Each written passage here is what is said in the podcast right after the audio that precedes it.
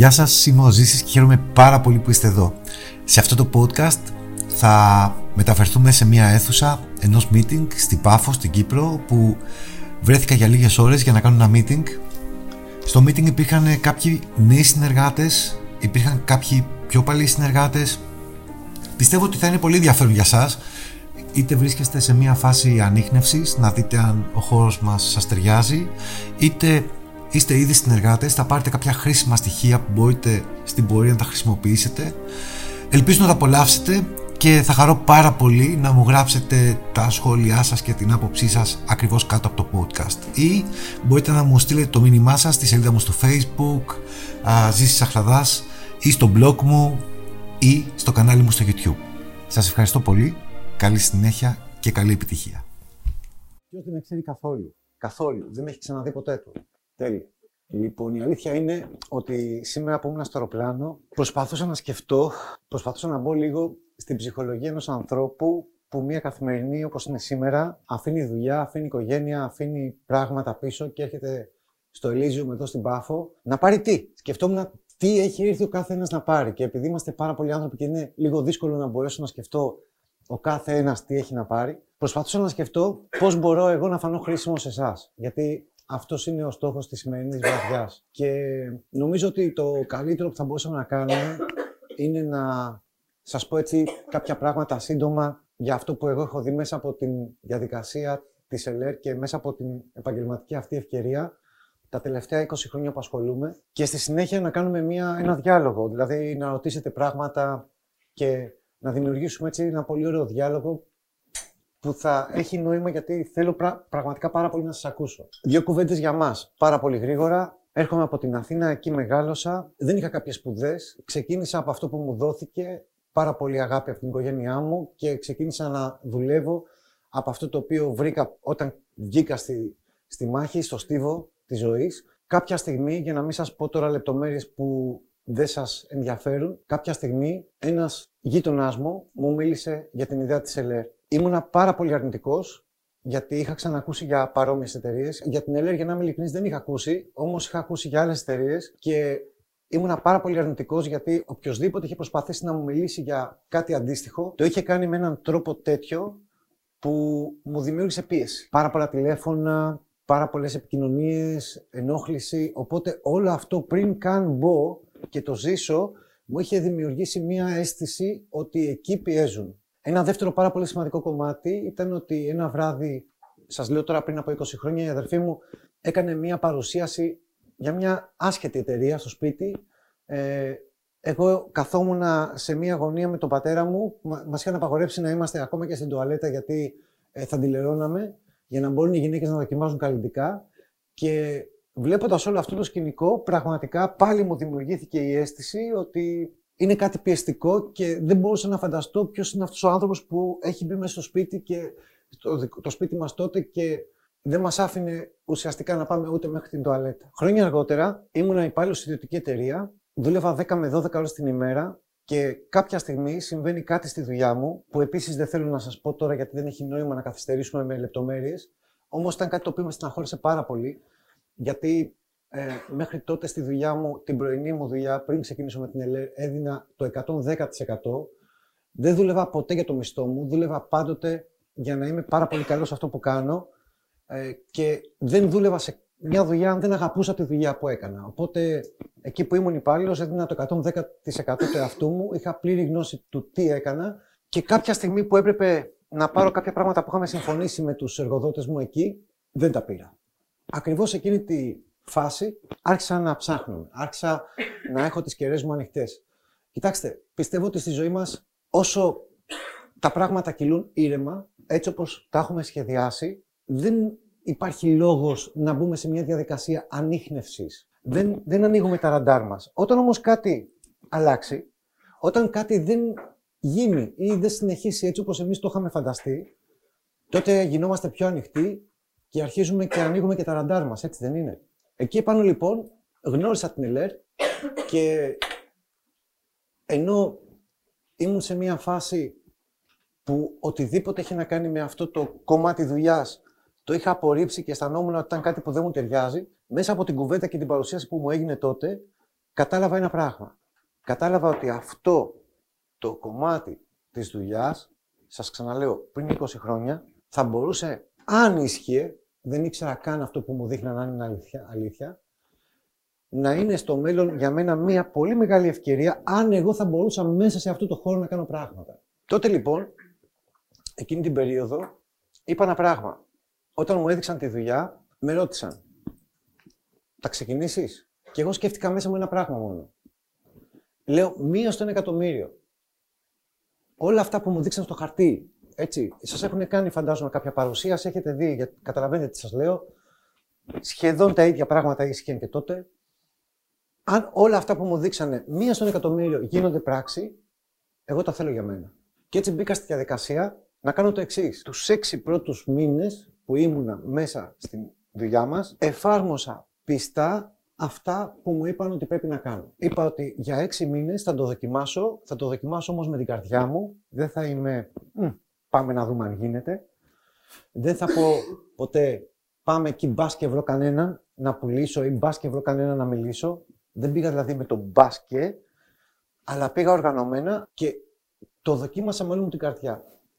Πάρα πολύ σύντομα, πριν καν τους έξι πρώτους μήνες, βρέθηκα να έχω ένα εισόδημα που ήταν ίδιο και λίγο υψηλότερο από το εισόδημα που είχα από την πρωινή μου δουλειά, στην οποία έκτιζα μια καριέρα. Ήμουν στον χώρο του ποτού. Αυτό με προβλημάτισε και δυόμιση χρόνια μετά, δηλαδή συνολικά τρία χρόνια από το ξεκίνημά μου, είχα αρχίσει να σκέφτομαι ότι είναι η στιγμή να, κάνω μόνο, να ασχοληθώ μόνο με την ΕΛΕΡ να γίνει αποκλειστική μου απασχόληση. Σε ένα από τα πρώτα σεμινάρια που πήγα της ΕΛΕΡ, άκουσα κάτι το οποίο ακόμα το έχω χαράξει στη μνήμη μου. Ο εισηγητή τότε ήταν σε ένα πολύ ψηλό επίπεδο και είπε το εξής. Σας ξαναλέω, είναι σημαντικό ότι το άκουσα πριν από 20 χρόνια αυτό, έτσι. Τα επόμενα χρόνια, μας λέει ο εισηγητή τότε, τρεις αγορές θα κυριαρχήσουν στον πλανήτη. Το ίντερνετ, τα malls και οι υπεραγορές. Και έβλεπα αυτό το πράγμα όσο καιρό ήμουν μέσα στην ΕΛΕΡ μέχρι σήμερα να συμβαίνει και να γίνεται πραγματικότητα. Δηλαδή, τι έβλεπα; Καταρχάς, εμφανίστηκαν τα malls που δεν τα ξέραμε πριν 20 χρόνια. Έτσι. Δεύτερον, υπήρξε μια, περιοχή, μια εποχή που πάρα πολύ έντονα ακουγόταν συνέχεια η λέξη δίκτυο. Δίκτυο καταστημάτων Κοτσόβολ. Δίκτυο καταστημάτων Γερμανού. Δίκτυο καταστημάτων εκείνο. Δίκτυο καταστημάτων το άλλο. Η λέξη δίκτυο, έτσι, ακούγονταν πάρα πολύ. Και τέλος ήρθαν και τα malls. Έβλεπα λοιπόν ότι ο κόσμος άλλαζε λίγο τον τρόπο που ψώνιζε και έμπαινε από το κομμάτι του καταστήματος στο κομμάτι του πολυκαταστήματος. Μετά το πολυκατάστημα έγινε μόλ. Μετά, πριν βγει στο μόλ να πάει να ψωνίσει, έκανε την έρευνά του μέσω ίντερνετ.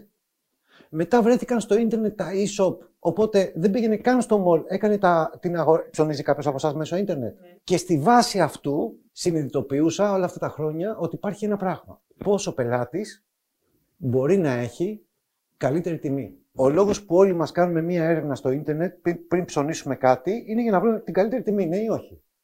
Ο λόγος που κάνουμε, πηγαίνουμε στα malls είναι γιατί εκεί υπάρχουν όλα τα μαγαζιά και κερδίζουμε χρόνο ε, και επίσης μπορούμε να συγκρίνουμε τιμές που αν κάνουμε μία βόλτα στην αγορά θα μας πάρει πιθανά μία μέρα.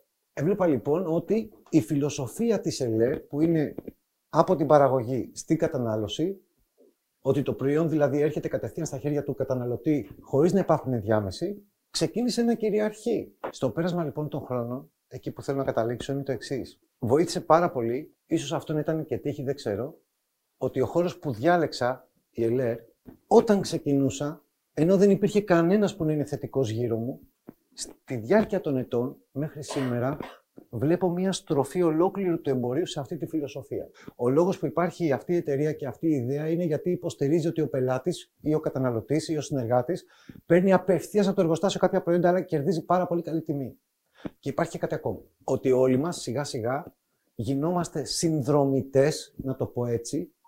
Στην ΕΛΕΡ το λέμε συνεργάτες, σε κάποια δίκτυα από τα οποία προμηθευόμαστε φαγητό, ίντερνετ, ρούχα ή οτιδήποτε άλλο. Έχει κανένας από εσάς ακούσει κάποια διαφήμιση από μεγάλη εταιρεία να λέει ότι αν συστήσεις το προϊόν μας σε έναν φίλο σου, θα έχεις 50% έκπτωση την επόμενη φορά που θα αγοράσεις; Το έχει ακούσει ποτέ κανείς; Το κάνουν πάρα πολλές επιχειρήσεις που είναι π.χ. γυμναστήρια. Έτσι. Όλα αυτά για μένα ήταν σημάδια. Τι με βοήθησε πάρα πολύ, να σας πω τι με βοήθησε πάρα πολύ. Με βοήθησε πάρα πολύ το γεγονός ότι δεν κοίταζα μόνο το σήμερα, κοίταζα και προσπαθούσα να καταλάβω τι θα γίνει στο μέλλον. Γιατί σας το λέω αυτό, Γιατί οι περισσότεροι άνθρωποι που συζητώ μου λένε τι είδες τότε και ξεκίνησες; Προσπαθούσα να μην βλέπω μόνο το σήμερα. Προσπαθούσα να βλέπω και τι θα γίνει στο μέλλον. Επίσης, ένα άλλο πολύ μεγάλο μάθημα που έχω πάρει είναι τι κάνει όλος ο κόσμος, κάνει το αντίθετο. Η ευκαιρία δεν είναι εκεί που είναι όλοι. Αυτό είναι σίγουρο. Αν ψάχνεις για μια ευκαιρία, κάνει κάτι άλλο από αυτό που κάνουν όλοι. Αν κάνεις αυτό που κάνουν όλοι, τότε πάρα πολύ δύσκολα θα βρεις μια ευκαιρία. Και επίσης, τι άλλο έχω δει, ότι οι περισσότεροι άνθρωποι ψάχνουν διαρκώς, είναι σε μια αναζήτηση μιας ευκαιρίας, αλλά κανένας δεν έχει χρόνο να δει μια ευκαιρία. Όλοι ψάχνουμε τον τρόπο να αλλάξουμε τη ζωή μας, όλοι ψάχνουμε έναν τρόπο να κάνουμε καλύτερη τη ζωή μας, αλλά λίγοι έχουν το χρόνο να αφιερώσουν το χρόνο που χρειάζεται για να δουν αν κάτι που έχει έρθει μπροστά τους είναι μια ευκαιρία ή όχι. Δηλαδή, τρέχουμε χωρίς να ξέρουμε πού πηγαίνουμε. Ποια είναι λοιπόν η ευκαιρία για όλους εμάς που είμαστε εδώ; Η ευκαιρία είναι η εξής.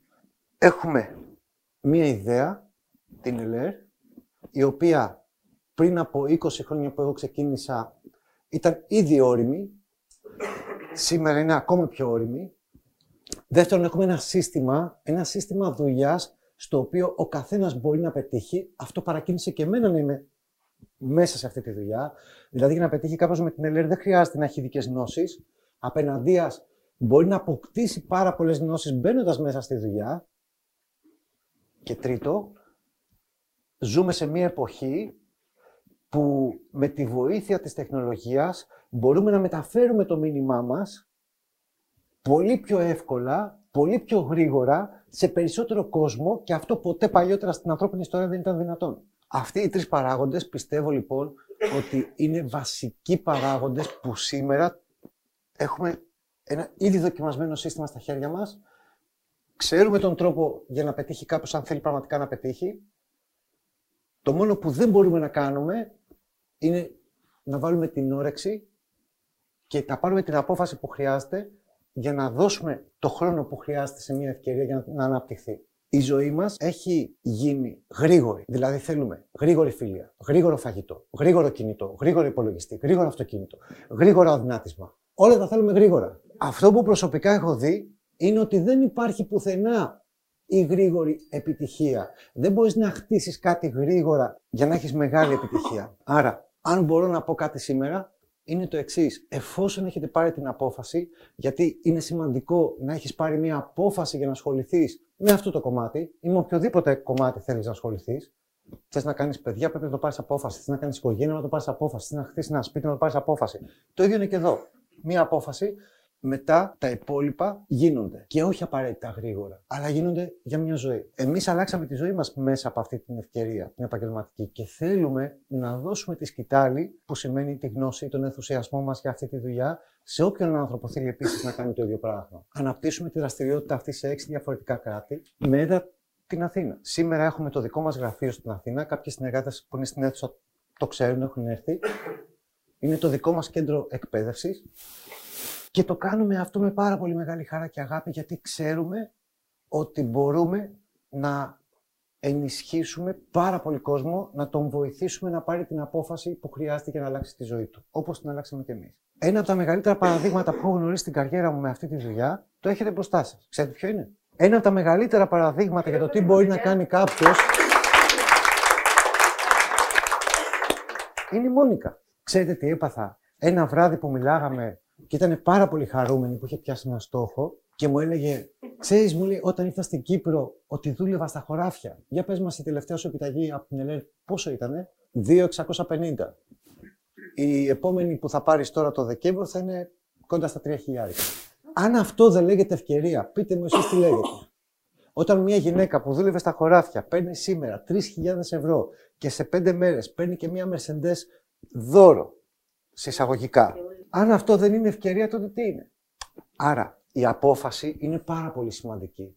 Γιατί αν θες να αλλάξεις τη ζωή σου, πρέπει να έχεις πάρει μια πάρα πολύ σοβαρή απόφαση. Αν δεν είχε πάρει σοβαρή απόφαση, δεν θα είχε γίνει όλο αυτό. Πιστεύετε ότι όποιον συνάντησε η Μόνικα να το μιλήσει για τη δουλειά ήταν θετικός, τι πιστεύετε; Πιστεύετε ότι δεν την κορόιδεψαν, τι πιστεύετε; Ότι ο δρόμος ήταν στρωμένος με ροδοπέταλα; Ευκαιρία όμως είναι αυτό που σου δίνεται και είσαι ίσως μαζί με όλους τους υπόλοιπους. Και αυτός ο οποίος θα πετύχει είναι αυτός που έχει πάρει την πιο σοβαρή απόφαση. Προσωπικά πιστεύω ότι μπαίνουμε στην καλύτερη εποχή που υπήρχε ποτέ με αυτή τη δουλειά. Είναι αδιανόητο ότι μπορεί κάποιος να μένει στην Κύπρο και να ανοίξει το δίκτυό του, τη δουλειά του σε ολόκληρο τον κόσμο. Γιατί για μένα η Κύπρος είναι ένα σταυροδρόμι της Ευρώπης και όχι μόνο. Πιστεύω ότι βρισκόμαστε στην καλύτερη εποχή που ποτέ βρέθηκα και είδα την LR. Να πω κάτι. Όλοι μπορούν να πετύχουν σε αυτή τη δουλειά. Γιατί όλοι έχουμε το ίδιο προϊόν, την ίδια ευκαιρία. Οκ. Δεν μπορεί κάποιος να έχει κάτι περισσότερο από κάποιον άλλον. Όλοι είμαστε ίσοι.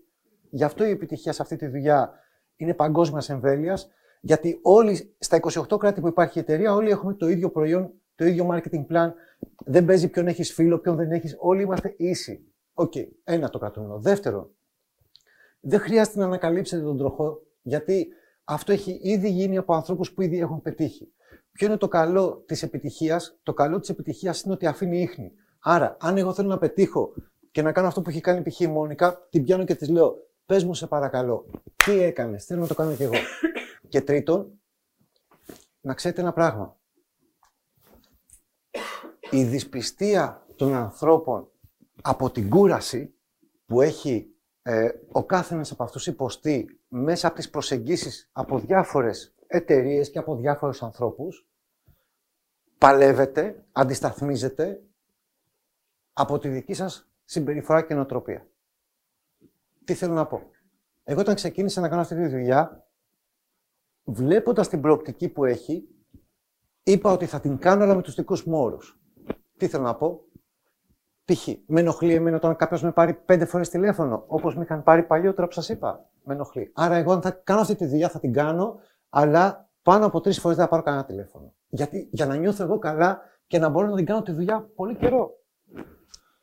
Με ενοχλεί, ας πούμε, που αυτός ο τύπος που είχε έρθει στο σπίτι μου, που σας είπα με την αδερφή μου, πήγαινε στις κυρίες και της έλεγε Πάρε, πάρε, πάρε ένα κραγιόν. Πάρε ένα... Με ενοχλούσε αυτό. Δεν το έκανα ποτέ αυτό η δική μας νοοτροπία, ο δικός μας τρόπος δουλειάς δεν είναι απαραίτητα να είναι κοινός με οποιοδήποτε άλλο. Άρα, μέσα από την προσωπικότητά σας και αυτό το σύστημα ουσιαστικά, επειδή δεν, κανείς δεν ξέρει την ΕΛΕΡ ή οποιαδήποτε άλλη εταιρεία, αυτό το σύστημα στηρίζεται μέσα στη δική σας προσωπικότητα. Αυτό που λάμπει δηλαδή μέσα από αυτό το σύστημα είναι το διαμάντι της προσωπικότητάς σας. Επειδή εσείς κάνετε τη δουλειά αυτή θα μπουν οι φίλοι σας. Επειδή ο δικός μου γείτονας έκανε τη δουλειά, μπήκα εγώ σε εκείνον και ξεκίνησα με, με αφορμή αυτό. Καταλαβαίνετε τι θέλω να σας πω. Άρα, η δική σας η νοοτροπία, η δική σας η προσέγγιση, ο δικός σας τρόπος, το δικό σας χαμόγελο είναι αυτό που θα κάνει τους άλλους να αναρωτηθούν και θα πούν «Εσύ με αυτά».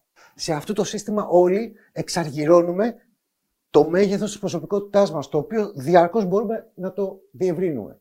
Βλέπετε πόσα διαφορετικά επαγγέλματα και πόσες διαφορετικές προσωπικότητες και πόσοι διαφορετικοί άνθρωποι προσπαθούν να αλλάξουν τη ζωή τους και αυτός είναι ένας από τους λόγους που είμαστε εδώ.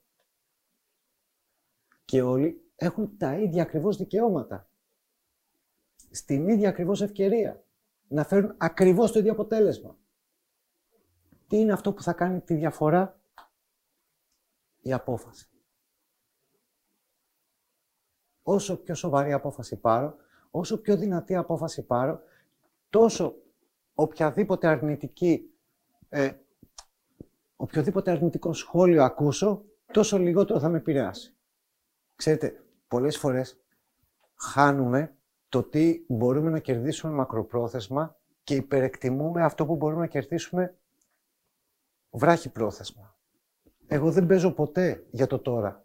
Πάντοτε, όσα χρόνια θυμάμαι τον εαυτό μου σε αυτή τη δουλειά, έχτιζα για τα επόμενα τρία, για τα επόμενα πέντε χρόνια. Πάντοτε έκτιζα. Να σας πούν και οι άνθρωποι που με ξέρουν και, και πολλά χρόνια. Έτσι. Γιατί σας το λέω αυτό; Δείτε λίγο. Αυτό που κάνετε σήμερα, η ζωή που έχετε σήμερα, είναι αυτό που πάντα ονειρευόσασταν. Αν είναι, τέλεια. Μαζί σας. Δεν έχω να πω τίποτα. Αν δεν είναι όμως, μπορείτε το παλέψετε αν δεν αλλάξετε κάτι σε αυτό που κάνετε σήμερα για τα επόμενα πέντε χρόνια, πόσο θα αλλάξει η ζωή σας προς το καλύτερο τα επόμενα πέντε χρόνια; Όποιον και να ρωτήσεις, αν θέλεις να αυξήσεις το εισόδημά σου, 90% η απάντηση θα είναι ναι θέλω. OK. Okay.